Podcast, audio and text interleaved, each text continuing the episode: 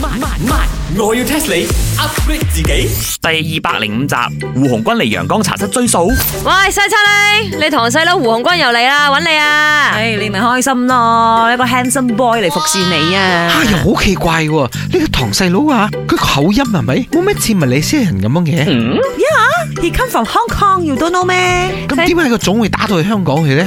你講緊邊個？我姑姐啊，或者我阿姨啊？唔得嘅，呢啲叫 collaboration。關你咩事啊？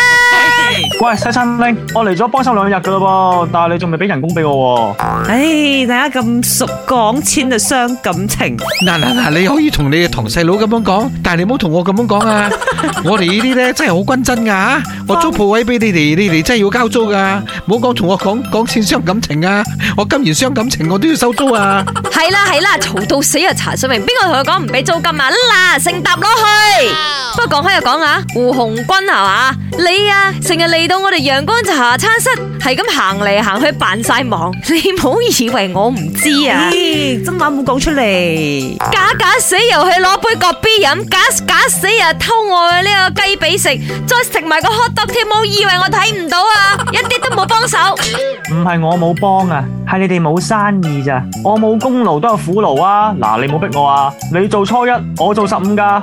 哇！仲有惡人先告狀喎、係喎，下下初一十五，嘿，你好哋唔放得閒。你哋 forgive 佢啦，因為佢人生得靚仔，喺屋企又係拉仔，所以個人係比較奇奇怪怪啲嘅。好，我俾面你。好，如果你答啱我呢個問題，我就算。我要 test 你。點解形容你咁做，我又係咁做，或者以牙還牙？你不仁我不義，係用你做初一，我做十五啊？哇，果然係 come from Hong Kong 啊？呢個簡單咩？係咪？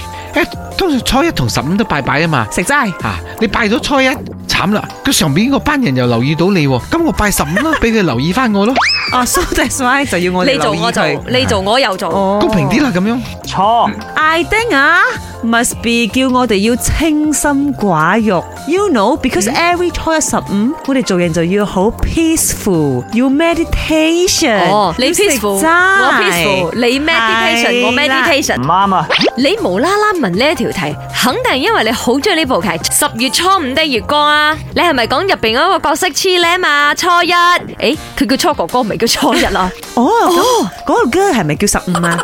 佢話好啊嗰、 唔係好，佢係係君君好好啊都叫好啦。哦，我知啦，胡鴻鈞，你係咪想做初一？唔係，係想做初哥哥，因為黐咧做咗你又要做啊，應該係咁樣嘅意思啦。睇你哋都唔識噶啦。嗱，呢一句說話咧有個典故嘅，據說以前有兩夫妻好難，成日都會為邊一個做家務咧而吵架噶。後嚟咧就達成咗協定，初一起咧老公就做家事，十五起咧就到老婆做家事。呢個咧就係你做初一，我做十五嘅來由之一。哦，既然答唔啱，就要俾人估我啦。多謝堂姐，下次見。拜拜啦，胡鴻鈞，祝君好，祝你過得安好啊！又係喎，你堂細佬又係叫阿君嘅喎。本故事純屬虛構，如有雷同，實屬巧合。星期一至五朝早六四五同埋八點半有。慢慢慢，我要 test 你 upgrade 自己。